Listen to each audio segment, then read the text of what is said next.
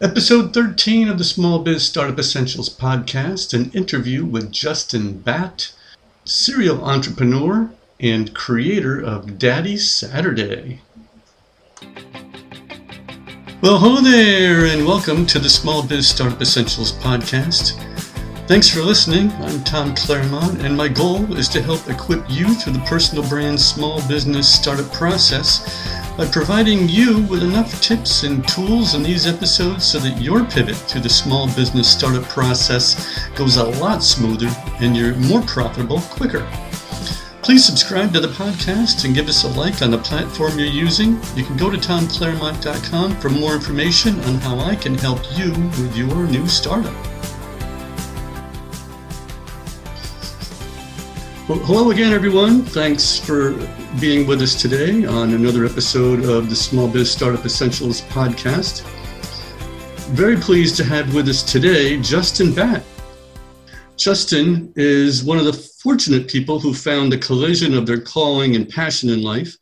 Justin is a healthcare innovator and works with the B2B sector with the largest biopharmaceutical and life science companies in the world. Justin Batt aims to disrupt fatherhood with intentionality by creating intentional fathers who raise good kids who become great adults. He founded Daddy Saturday in his own backyard with his four children, and it's grown into a national movement engaging fathers across multiple channels, including YouTube, social media, the Daddy Saturday book, a podcast, merchandise, live events, and a 501c3 foundation through which Justin plans to impact 10 million fathers in the next 10 years.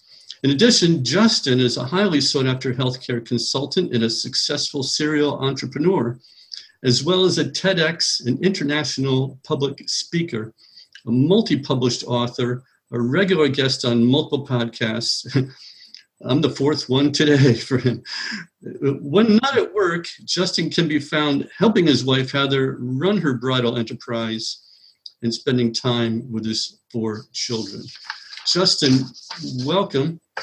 Thanks for being with us today. Tom, such a pleasure to be here. Thank you so much for the opportunity to be on your podcast.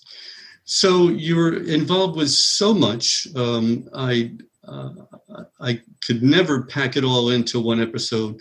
What I'd like to uh, talk about today is uh, your serial entrepreneurship. Can you tell us how that sort of started with you? Yeah, so I think I've always been an entrepreneur. I've always had that bug or that gene. I just um, was very intentional about the process and how I chose to become an entrepreneur. And I started that journey vicariously through my wife, believe it or not. Um, when we came out of school, she was a teacher and I was in the corporate pharma world and it was great because I had that stability, that background, that basis of benefits and healthcare and a company car and all the things that are great for a young family who's you know newly married and starting to have kids. And my wife quickly realized that she didn't want to do teaching anymore and decided to pursue a an entrepreneur journey of opening her own couture bridal boutique. So she's had that for 13 years now, and I've served alongside her and supported that dream and that vision. And in fact, that's what started Daddy Saturday. And along my time, of my corporate trend uh, through pharma and in publishing and through the other routes that I've taken in my career, um, there were many points of intersection where I would do a side hustle or break off and try and do something of my own, whether it was app development or um, building technology or starting out uh, the platform for my own personal brand and building myself to a space where I could become a consultant one day and work for myself or building the brand of Daddy Saturday right? That's a small business in and of itself and the foundation that we also have. So I've always had the bug in the gene. It started with my wife, and over time, um, it afforded me the opportunity to leave corporate America and now be a full time entrepreneur, doing my own thing as a, a full time consultant across healthcare, publishing, and the fatherhood space. Good. So, how did you come to? How did she, your wife come to the conclusion that she wanted to do a bridal shop? What made her pick that specific, you know, market? I'm so glad you asked that question because when she came to me and said she wanted to leave teaching, I said, "What do you want to do?" And she said, "I really don't know." And I said, "Well, listen, you're you're so talented. Um, you've got a business mind yourself. I'll support you whatever you choose to do." I'm, I was leaving on a trip, and I said, "When I come back." Why don't you have a business plan for me and we can look at whatever you have laid out, and we'll go with it. So I came back and she said, Well, it's either babies or bridal. And I said, Well, great. You have birth, you have death, and you get married in between. So I love the market. uh, we felt like babies were a bit saturated. And so we landed on bridal. And I'll tell you why. I was really intrigued by the model. And I, I, know way more about fabric and dresses and weddings than I ever thought I would. But um, bridal is unique in retail because um, it's in the couture sector, meaning the dresses are samples. And so you don't have a large inventory model and you're able to you know have exclusivity with certain designers in your market. So you have some some brand protection. And then you know the, the brides come in they try on that specific dress and then they order a custom dress in their size fabric style etc and that comes in six to eight months down the road and that allows um, to have a minimal inventory model. So it, it helps your startup costs and you know the management of inventory long term. And i really liked that model I also loved the fact that again, it, it wasn't fully recession proof or COVID proof or any of those other factors, but um, people are still getting married. Brides still want their dresses, and dads still have routinely um, large budgets for most of those weddings. So all those factors went into us choosing the wedding industry. Oh, so based on the research that was done with with the level of inventory you need, the profitability of the, that particular market, you know the need is always going to be there. Uh, was there much competition that you had to deal with?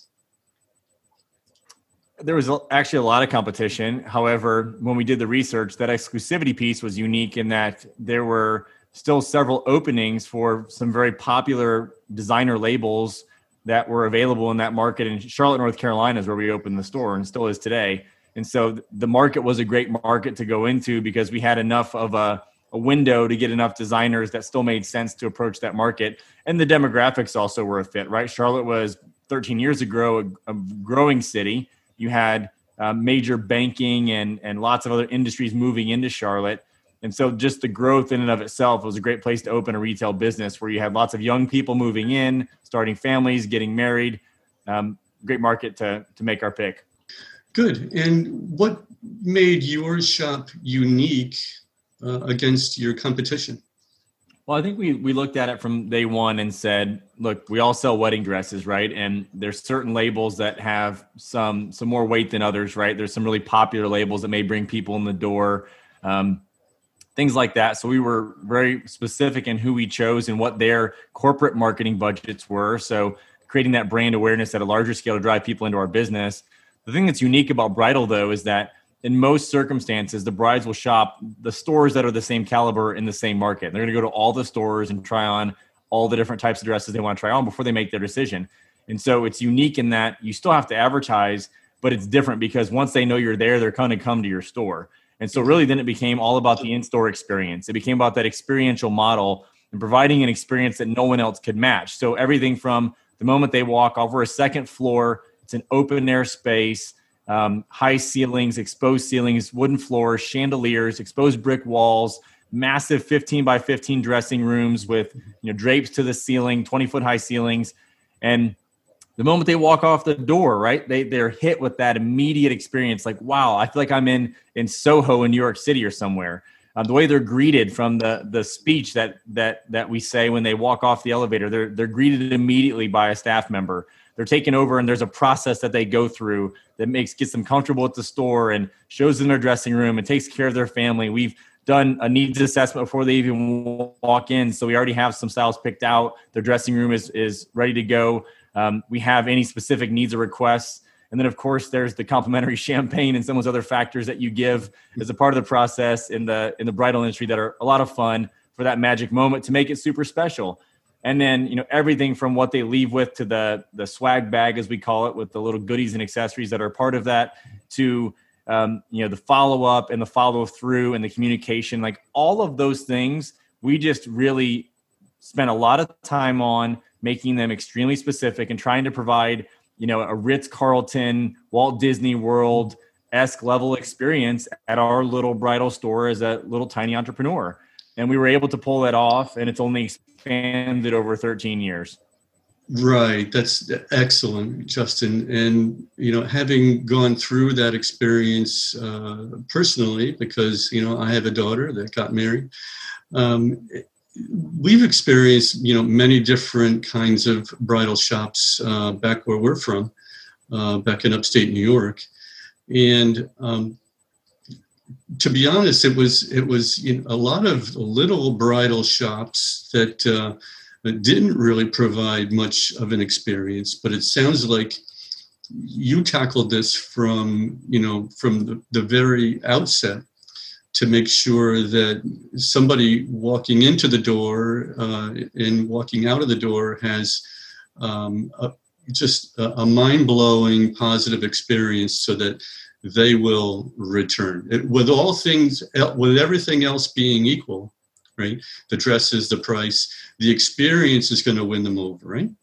it is, and at the end of the day, I mean, a wedding dress. There are some some certain factors, right? It may be the fabric, it may be the cut, it may be the style, it could be the price. Mm-hmm. That all come into play, like any other product or service that you're offering. But at the end of the day, it was the experience for us that really put us over the top, mm-hmm. and we've held true to that experience. I mean, I can count on one hand, maybe two hands, in 13 years, the number of of real issues we've had, and every single one of those issues has always been rectified and we've gone through you know a very in-depth process again to make sure that the customer gets what they want which is an amazing experience so that they look amazing on their wedding day walking down the aisle mm-hmm. and I, I, the other big thing i'd mention tom is that when you think about an experience um, we looked at it and said okay what could we do to make this a, a what would a three star experience look like and a three star experience is what we what we had experienced, what my, my, wife had experienced when she bought her wedding dress, and frankly, what most of the other competitors were offering in the marketplace. Mm-hmm. And we said, what would make a four star experience?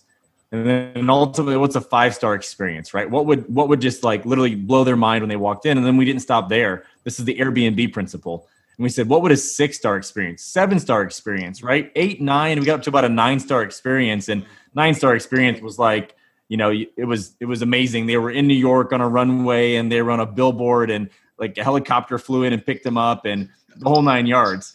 And so what we did is we said, okay, how do we land somewhere between a five and a nine and make that the level of our customer experience, right? How do we average a seven out of a scale of one to five for our customer experience? How can we challenge the paradigms of how things have always been done in this industry? Bring my ingenuity of someone on the outside coming into this and say, how do we blow the the old paradigms off of the experience and the model of bridal? Because it is an old and antiquated model frankly and and make that new. And so for a lot of your listeners you know i would challenge them to think the same things right? What are the old paradigms? What is the box that you may be put into based on your product your service your industry that you're in? And how do you blow the doors off of that and provide a level seven experience or product or service or whatever it is that you do so that your customers have no reasons and i'll tell you what tom it's this is really really raw right now because you know I'll, I'll give you full transparency here. So COVID happened, right? Mm-hmm. And we're in a retail business in North Carolina. We shut our doors for two and a half months. Mm-hmm. We had to. It was mandated, right? We could not see brides. So our business closed down for the first time in 13 years mm-hmm. for two and a half months. We reopened. And then Black Lives Matter paints a mural right in front of our store on the city street on South Tryon in the middle of Charlotte. And they shut the entire street down and make it an art district. And we have all sorts of people that you really wouldn't want the kind of people that are there in front of our place of business. And customers were sometimes deterred from coming to see us. So I say all that and, and be vulnerable for a minute to, to tell you all that to say that if our customer experience, if our reputation, if what we have done over the last 13 years hadn't been in place, we would have gone out of business. But because of what we've done and that experience and all those things we put in place, we've been able to move through this time. It's hurt, of course, like any other business in in the U.S. right now who's dealing with these challenges, but we've gotten through it because of that foundation we've put in place. Well, I was just about to ask, you know, what other kind of obstacles you had uh, to face, um, and I'll give you an obstacle that may not be something that comes out on the surface, but it's really important for your listeners to hear and understand. One of the obstacles that we didn't anticipate was being new entrepreneurs how much of that took over our lives and how much the business started to permeate every ounce of, of who we were and what we did. And we found ourselves talking about the business all the time. And you know what our, our date nights as a couple turned into business meetings mm-hmm. and dinner time turned into you know, profit and loss conversations and things like that. Mm-hmm. So one of the obstacles that we didn't anticipate was, you know, how all consuming being an entrepreneur can be. And mm-hmm. especially a husband and wife, even though I wasn't full time in the business, right? I was still very involved. How much of that your time and attention that can take. So a solution to that obstacle and something for your audience would be we created business date nights and, and date night date nights. So on our mm-hmm. business date nights, we discuss business. It's like a board meeting. We come there, we bring anything that's not urgent or important, and we have those conversations. If it's urgent or important, we solve it when we need to and it gives us a chance to get that on the table and get it off the table when we then have our personal date night. We talk about our dreams hopes goals kids as a family right? And it allows us to separate the church and the state between the business and our family life or our personal life and that has been one way we've overcome that obstacle.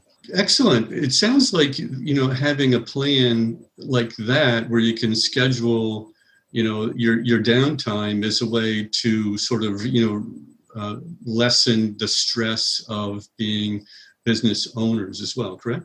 That's exactly right. And you know in the business my wife being the the entrepreneur the breadwinner in terms of her her own company having to wear all the hats um, i found myself that corporate dad at home with our kids all day on saturday because that's the biggest day in retail and that's how daddy saturday started because i was supporting my wife and being a dad to my four kids our four kids while she was working and, you know, again, what I found was that by being intentional and by having a plan, we were able to effectively operate as a family and not perfect, right? There's been a lot of struggles over the last 13 years, but we, we never achieved balance. What we've done is been able to manage the tension between work and home. And I think we've done that in an effective way. And part of that is by having a plan, putting things on paper on purpose, and listing things out like those business date nights or date nights, listing out kids' ball games or a one-on-one, you know, daddy-daughter date with with my daughter, and we put those things on paper, been intentional and planned them out. And what that's done is it it's allowed us to hold them as if we were holding a business meeting, right? Same level of importance, mm-hmm. and now you're able to really blend business, blend family, and never eliminate the tension, but manage the tension between work and home. Good. let's go back a little bit before you even opened the shop uh, initially the first time you opened the doors um, what kind of process would you know explain that process uh, that you went through? Um, how did you sort of ramp up for your you know grand opening?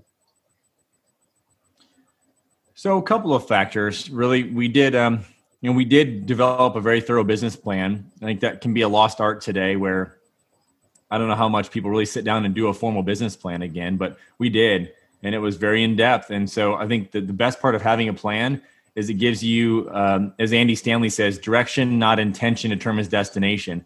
So we were pointing ourselves in the right direction of where we wanted to go to become a successful business. And we had the plan to get us there. And then it just became executing the plan and operationalizing those pieces. So we looked down at our our you know financial strategy and said, okay, it's 2008. It's the beginning of the recession. Here's how much money we have. Here's how many dresses we need to sell to stay open right? What's the marketing plan to go out and be able to go and and generate that many customers? What does our close rate need to be, right? How do we what do we do in terms of staffing, right? Now right now it's only you. You're going to need some help quickly as we ramp this up because you can't facilitate all the brides all at one time. So what does our staffing plan look like? Right? And we just went through each of those, Tom, and really started to lay out the the mechanics and the the operational components of how we bring that plan to life. And it really made things quite simple. It wasn't easy, but it was simple mm-hmm. in the sense mm-hmm. that it just became putting the plan in place. And so I think that's the first thing I would say. Um, and then I let we also delegated and deferred. So there were things that that only my wife could do. Right, like she was the one that picked out the designer. She picked out the specific dresses in those collections. That was something only she could do. I have the marketing brain. Right, that's my background. That's my expertise. So I went into the marketing component. And then the other thing we did is we put some initial metrics in place early on. And those metrics were very powerful in allowing us to make some quick pivots based on what we were seeing in terms of customer response, customer reaction, right? In terms of either pricing or um, the the marketing plan and how we were driving people into the business. And then we were very strategic in terms of how we then um, laid out the the long term strategy. So once those initial points were in place, we started to then measure against what's that long tail look like and in the next 10 years here's where we want to be well how do we get there and are we tracking along that goal and what do we need to make in terms of changes to get us there so plan put the plan in place, optimize the components, and then you know measure, measure, measure, inspect what you expect along the way. Good, good advice. One last question, uh, if I could. Is there anything you would have done differently about uh, that startup process for opening the shop? Hmm. You know, there's always things you do differently. Um, one of the things that was a challenge for us was it was 2008, and we we basically self-funded the business. It wasn't easy to get uh, capital at that time. Literally, everything had gotten cut off. It was right at the beginning of the the major recession, and so we were extremely undercapitalized and you know that caused some challenges in the model in terms of how we would we had to use a lot of our um, initial sales just for working capital where the the way the model works it's 50% down 50% upon when the bride comes to pick up the dress. And so technically you'd like to pay off the designer first and pay for the dress and then you know save the balance for the revenue. But because you're starting up and you have we were undercapitalized we had to use a lot of that for working capital. And so i think that you know being able to have a better funding mechanism early on would have eased some of the burden. I, I, don't know that we would have traded the hard knocks and the the many nights of just working through it and having to be gritty to get through those early times, but that would have made things a little bit easier from a strategic standpoint. And so, not to say that you don't ever um, just go for it, but, but you know there are points where you need to look at your capitalization early on because I think the two things that kill most businesses are either success or lack of cash flow. And you know, we were very fortunate to get through both and be successful and not get too big for our britches early on. And we were also able to manage cash flow well enough that we've been around 13 years and have a profitable business as a result. So that'd be one thing. I think the other thing I would look at potentially changing would be um, the way in which we we um, probably over invested in some things that we thought mattered more then then they really mattered and underinvested in some things didn't matter as much. And the way that we could have figured that out is by seeking wise counsel and talking to others that were non-competitive marketplaces in the same industry who may have who maybe have given us insight into their startup story, right? And who who'd been where we were and could have provided some of that knowledge. And we did find some mentors quickly in the process, but probably not early enough to prevent some of those early mistakes.